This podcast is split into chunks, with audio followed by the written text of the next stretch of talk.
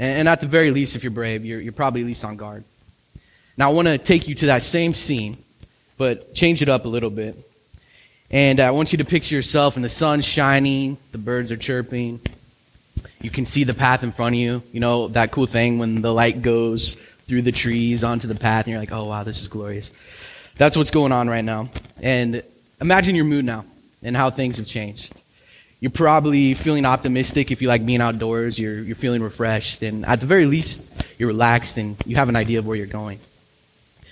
If you saw the title slide here, or if you're human, you probably know the one thing that's setting those two scenes apart it's light. Light very obviously has the ability to completely change a scene. And, you know, the, the opposite of light is darkness, right? And, and darkness has a discomforting feeling for a lot of people. Um, darkness can be the cause of us tripping and getting injured.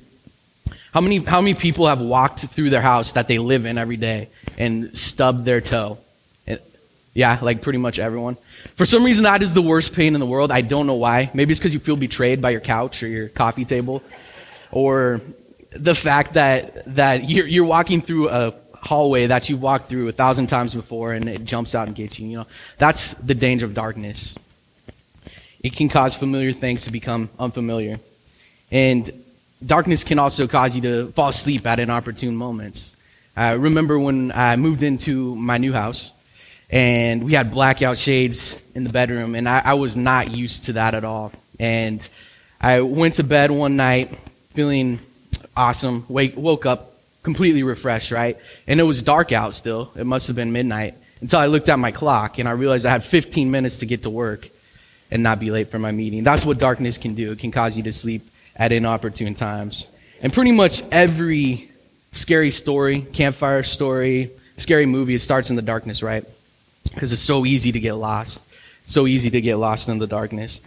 And from what I wonder, understand, uh, one of the most common fears that children have is being afraid of the dark. Uh, it's really no coincidence there. But there is a simple thing that can really ease a child's fear, and that's a nightlight, right? Something so simple can make the unknown known, can clear up the fact that there's no monsters under the bed. And the crazy thing about light is it has a hundred percent effectiveness rate against darkness. As soon as you flip on that light switch, every time, right? Has anybody anybody here not had darkness cured by light? Because I'd, I'd love to know. No? Okay, good. So we know that it's it's a, a very powerful thing in our physical world, um, but when we look at the Bible, when we, we look at Jesus' words, um, we see that light has a very important theme. It's a powerful symbol for those of us who choose to follow Christ. And we don't have to go far into the Bible at all uh, to be introduced into the concept of light, right? So in Genesis 1 3 through 4, God said, and God said, Let there be light, and there was light. God saw the light was good, and he separated the light from the darkness. The first words that our all and powerful creator brings speaks is let there be light. And he saw that light and he saw that it was good.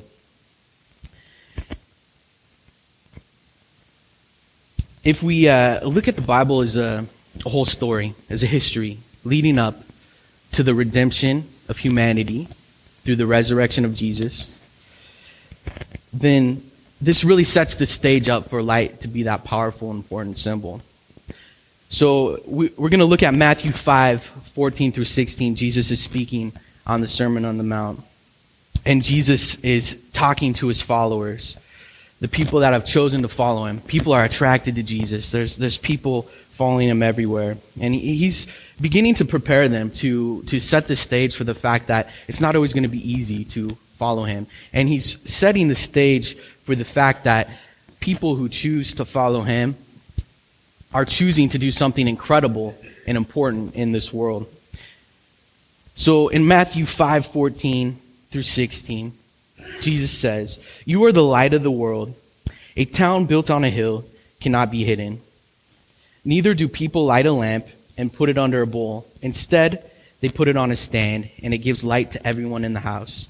In the same way, let your light shine before others, that they may see your good deeds and glorify your Father in heaven. Jesus calls us to be a light in the world. He calls us to be a light in the room. He calls us to be a light in the environment. And he calls us to be a light that shines before others. An example. Sometimes when you're uh, preparing to talk and you don't talk often, you Google your subject. So I Googled light. And the first definition that comes up is light is a natural agent that stimulates sight and make, makes things visible. So I want to take that definition, and when you pair that definition with Jesus' call in Matthew 5, we are called to be agents that stimulate sight and make things visible. Isn't that beautiful? We have the ability to be the light to the world. Jesus is calling us into that. And as followers of Jesus, we can make things brighter when I look at the dark things going on in the world, and, and we don't have to look far, I know. You just have to pull up your, your browser on, on the internet, and, and it's some of the first things you see. You know, there's so many hopeless things going on in the world, and pain and suffering. But we have an opportunity to be the light in the darkness. I know there's no higher calling, especially when I when I put that into uh, context there. When I see what's going on in the world, and we're called into that invitation to be the light in the darkness, Jesus is giving us incredible purpose. So before we are the light, though, I think it's very important that we understand where the light comes from. And it's something we talked about um, on Easter. We were talking about the claims that, that Jesus made. And um, in John 8 12, Jesus says, Again, Jesus spoke to them, saying, I am the light of the world. Whoever follows me will not walk in darkness, but will have the light of life. Jesus is the light of the world. A bold claim, but we find evidence of that through the resurrection. All his promises, all the things he said, were, became evident when he conquered death and sin. We look at Jesus' life too, and we see how he displayed light. He was around the hurting and the disenfranchised. The outsiders were drawn to him. If you look at Jesus' life, they were drawn to him. He healed the sick, and literally and metaphorically, he brought sight to the blind. He loved greatly, and he died for all those who look to him. Therefore, because he died for us, as we were sinners, we can become the light. We are a reflection and a tribute to our Savior. We are told that as believers in Christ that we receive his spirit. And that is how we display the light. Jesus is with us. His Spirit is in us, and it transforms us. Unfortunately, darkness tends to creep into our lives. You know, just like light was good when it was created, so was humanity. And then sin crept into the world, and, and darkness crept into the world. So we have to constantly tap into our light source. We, we can't do it on our own. It's, it's not just something that, like a light switch that we turn on, but it's a process. We have to seek out the light. And being the, being the light is a journey. You know, our, our motto here belong, believe, become. Um, becoming is a process. It's not a, a one time thing in the journey, but it's something that we do on a day to day basis. And it's essential that we tap into the, to the light. I want to look at three ways that, that we can tap into our light source. Number one is getting into God's Word. We are given an incredible gift. It's the Bible. And the Bible is just not a book, but it's, it's the living Word of God. If we want to become more Christ like, we have to spend time in the truth, in the light, and let it illuminate our lives and point us towards love and redemption and change. God's Word, it teaches us, it molds us. And I know in my life, when I truly find time to spend time in God's Word, I am transformed. I see God working in my life in ways I don't when I forget that. Maybe you've had this experience. You, have read a verse in the Bible and uh, it meant one thing. It's amazing how it can speak directly into your life. Maybe it's something you're going through or someone you know is going through. And it can speak directly to you at that point in your life. And then you can come back days, weeks, maybe even years later to that same verse and it speaks to you in new and amazing ways. That's the living word at work. In Psalm 119. Psalms 119. Um, many believe that David's the author here. And David spends most of this chapter speaking about how God's word is good to him, how God's word teaches and guides him. And he compares God's word to light. So Psalms 119, 103 through 105 says, How sweet are your words to my taste, sweeter than honey to my mouth. I gain understanding from, from your precepts. Therefore, I hate every wrong path. Your word is a lamp for my feet, a light on my path. Through his words, God has given us a clear path to become more like Jesus. We need to learn to fall in love with the word so we can be directed by the light. It's one of the, God, the ways in which God can speak to us. Another way is through conversation. And Jesus talks about the promise that we have that when we ask for things that are good, like light, we will receive them. He wants to spend time with us in conversation. God wants to be with us. He longs for that. He wants to give us good gifts, and light is good. We see it, first chapter of the Bible. And through prayer and petition, we come, be, can become more like the light. In Matthew 7, 7 through 8, it says, Ask, and it will be given to you. Seek, and you will find. Knock, and the door will be opened to you. For everyone who asks receives, the one who seeks finds, and the one who knocks, the door will be open. Which of you, if your son asks for bread, will give him a stone? Or asks for a fish, will give him a snake. If you then, though you are evil, know how to give good gifts to your children, how much more will your Father in heaven give good gifts to those who ask him? We are the children of a good Father. He wants to give us good gifts. We have the evidence right there. He wants to give us good gifts. We can come to him expectantly and ask to be the light. Conversing with God can be done in many ways, but it's important that we speak to Him and that we ask for that strength because He is the source of the strength that we have. Whether it's through journaling, a vocal prayer, or maybe silent meditation, we can spend time with God, our Creator, and He can focus our thoughts so that we can become more like the light. He wants to give us those good gifts. And one of the gifts that He gives us is number three, which is each other, a body of believers. The light is present when we spend time together. The reason we meet here, it's, it's a very powerful and beautiful thing. And I want to look at Matthew 18 through 20 and look at Jesus' words again.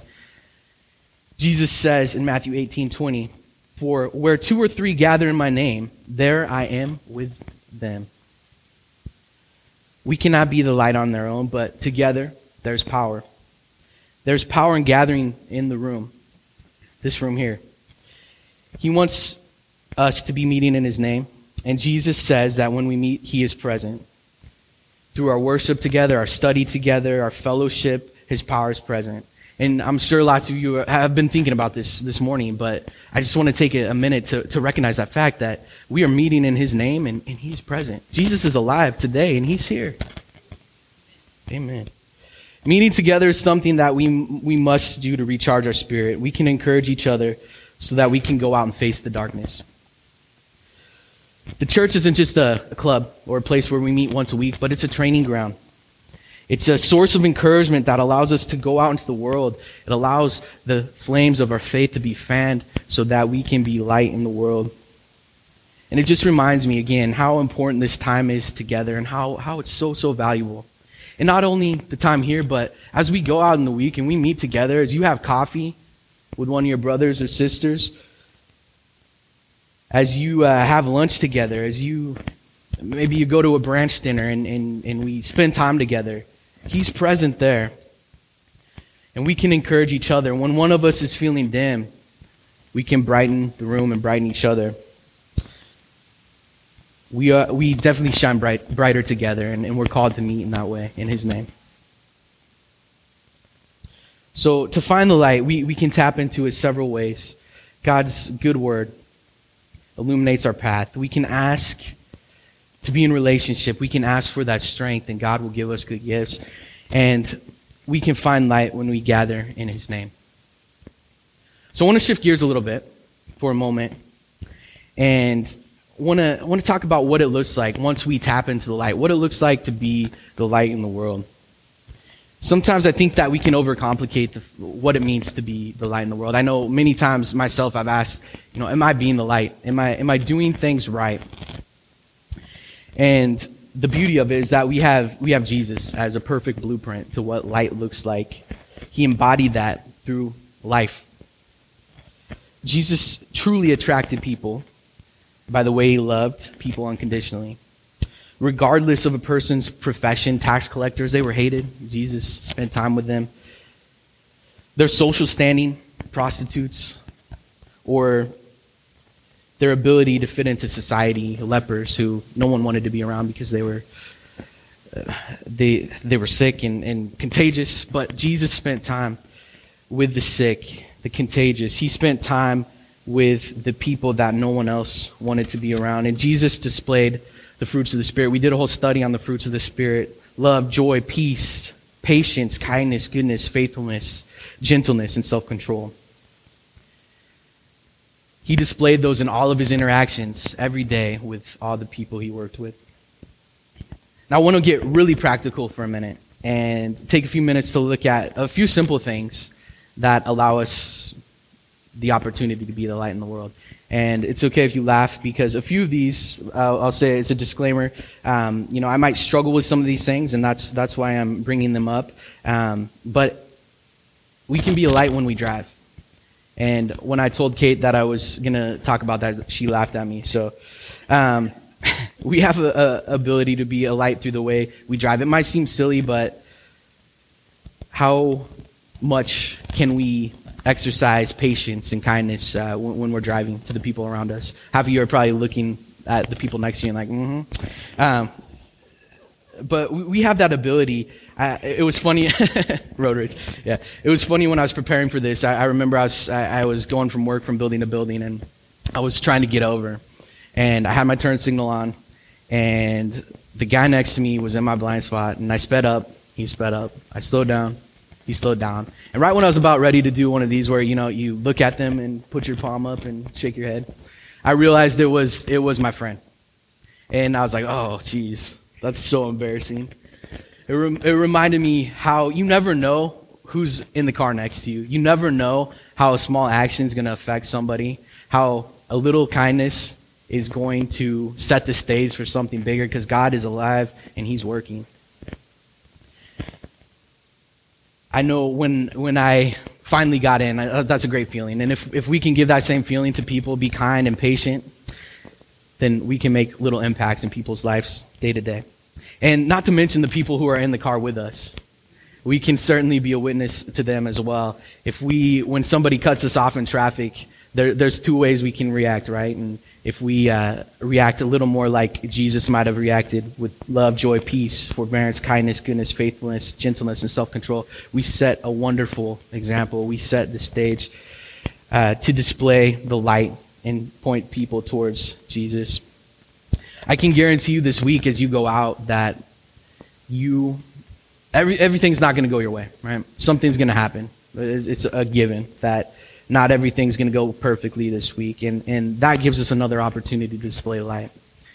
When somebody says something that's rude to us or, or somebody, um, uh, something doesn't go our way, we have the opportunity to be light through the way we interact. And that's, that's one simple way that we can show how Jesus has changed our lives. In times of adversity, we have the ability to shine in the darkness and, and be a witness to the world. Jesus said, Let your light shine before others, that they may see your good deeds and glorify your Father in heaven. A light is something incredibly powerful and good, and, and Jesus has called us to be that in the world. We must tap into our light source so that we can be the light. We have an opportunity in our day to day lives, in the little things and the big things, to do that. By being the light on earth, we are illuminating a path and pointing people towards our source our Creator. There's one more definition, the second definition in Google of light that I thought was beautiful as well. Light is an understanding of a problem or mystery, it is enlightenment. Jesus is asking us to be Him, to be His love in the world. We have the ability to bring understanding to people who are struggling, and we have the ability to bring enlightenment And that is the truth that we have and the hope that we have in our Savior, Jesus Christ. The light points people to God, a God who loved them so much that he gave his one and only Son so that they wouldn't have to perish but could have eternal life. And we sent, he sent his Son to illuminate a path back to our home, back to the fact that we are children of a good God. I want to close out with that invitation today. If, if you are not a follower of Jesus today and you, um, th- this is hitting home with you today, you are invited to be a part of the light, to be a part of a life that has the fruits of the Spirit. You have that opportunity um, to be in that light. And Jesus and God, He just He just wants to start that conversation with you. It's, it's a simple step. You can you can start tapping in that source today. If you are a follower of Jesus, I, I just want to encourage you and uh, to recognize the little moments this week that you can be the source of light. Spend time with our source of light. And I'll close this out with a prayer. Dear God, thank you so much for this day. We, uh, we thank you for, for the creation of light and, and what it brings to our lives, Lord, that your Son could be on the earth as, as we are, Lord, that he could walk a perfect life to give us an example of how to be peace and love to the people around us, Lord. We just pray that that power illuminates in our life and the environments around us this week as we go out. It's in your Son's name that we pray. Amen.